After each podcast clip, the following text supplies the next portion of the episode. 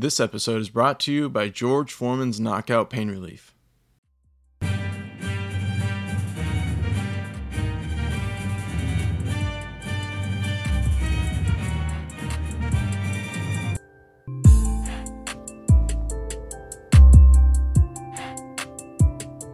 Welcome to the Yankee Death Star. My name is Dave, and I'm with Mark today, and we're going to be talking about Yankee baseball. And yes, I understand that there is no game today, and I called that wrong a couple days ago when I said we weren't going to have a break for quite a while. But we do have a break coming back from West Coast to East Coast, and we got a win, and that's the important thing just before coming back. That was a rough, rough road uh, um, time. I mean, man, that sucked. So, anyways, I'm excited to be here with Mark. So, how are you doing today, Mark? I'm doing good. You know, it's good to get back in the win category. Um, it was it was rough, like you said, those four games in a row. After that, you know, historic run we had, it was really fun, and then it just, you know, a little bit of crash to reality. It's not the end of the world. You know, we're still where we want to be, um, and we've still got a little bit further to go if we want to completely reach our goal.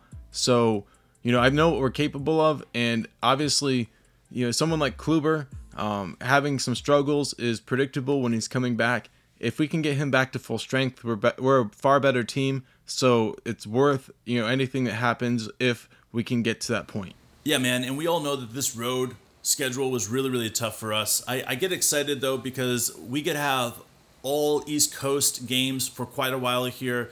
Uh, three against um, Baltimore, three against Toronto, and three against New York Mets. So, you know, nine games in a row that, or 10 games in a row that we will be able to stay in uh, New York. That's big.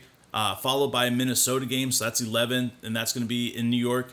And then we have uh, three games against Baltimore at Baltimore, uh, three games versus Cleveland in uh, New York. So this is exactly what we're talking about. Yes, we had a shitty road time there out playing against the West Coast teams, but now we get to play against East Coast teams and stay on the East Coast for a while. And this will be really, really good for this team. Sleeping in your own bed is always a positive thing.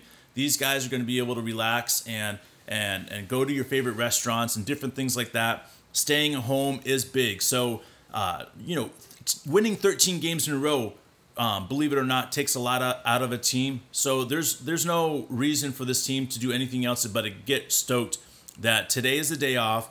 They're in New York, enjoying New York, and they'll play against Baltimore tomorrow, which should be a, a nice little bash bash game. So we'll see how it goes. I love that commercial where Stanton is talking to Judge and asking him how he hits uh, so many dingers, and he's like, you know, he talks about hitting him off the little leaguers, right?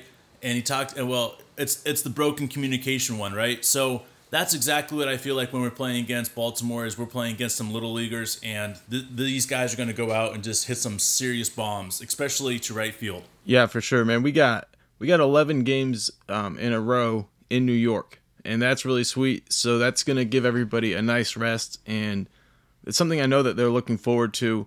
And after that, we've got a few in Baltimore, like you said, three and then we go on to have at least five games in a row um, back in New York again, and it's going to probably you know go on. We've earned you know some time at home, and I hope they enjoy it. I know they will.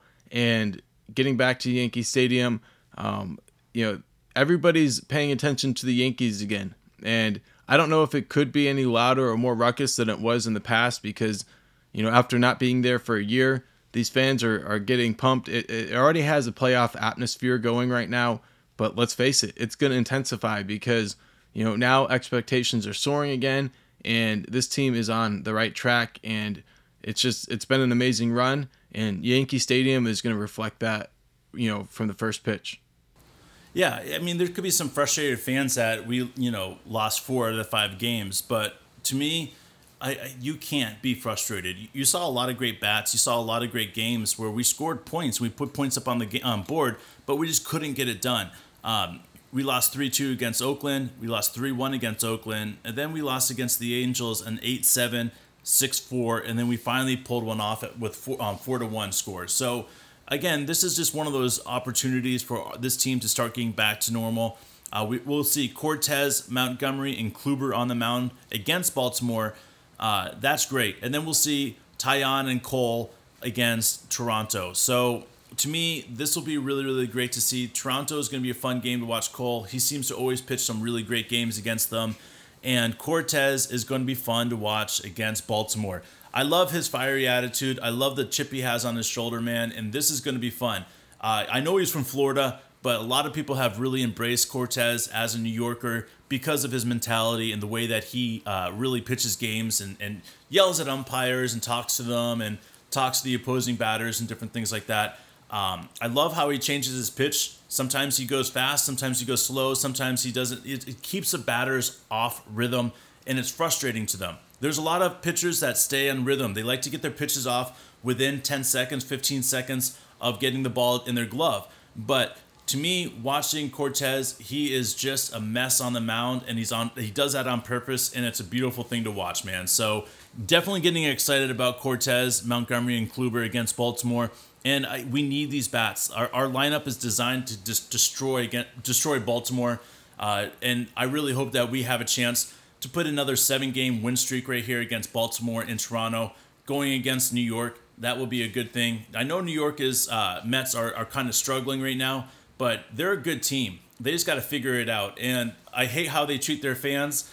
And I promise you, is there's going to be a lot of Mets fans cheering for the Yankees just to be fucking with the Mets players against the Mets at Citi Field. So I'm all stoked for that game, um, that series as well. I'm always a fan of some dramatics there, so it'll be fun to watch. Yeah, man, for sure. I'm looking forward to it. Obviously, the whole you know players booing the the fans. You know, that's something that you would never see with the Yankees, but let's face it, the Mets have have some trouble with class. But we're not going to worry too much about the Mets here on the Yankee Death Star.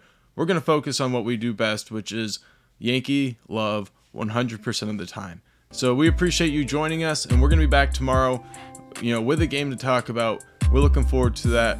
Obviously, off days suck, but it's good for the players, so you know that's fine. But it's it's bad for my mental health. But anyway, we're gonna be back tomorrow. We appreciate your time, and we'll see you then. And this episode was brought to you by George Foreman's Knockout Pain Relief.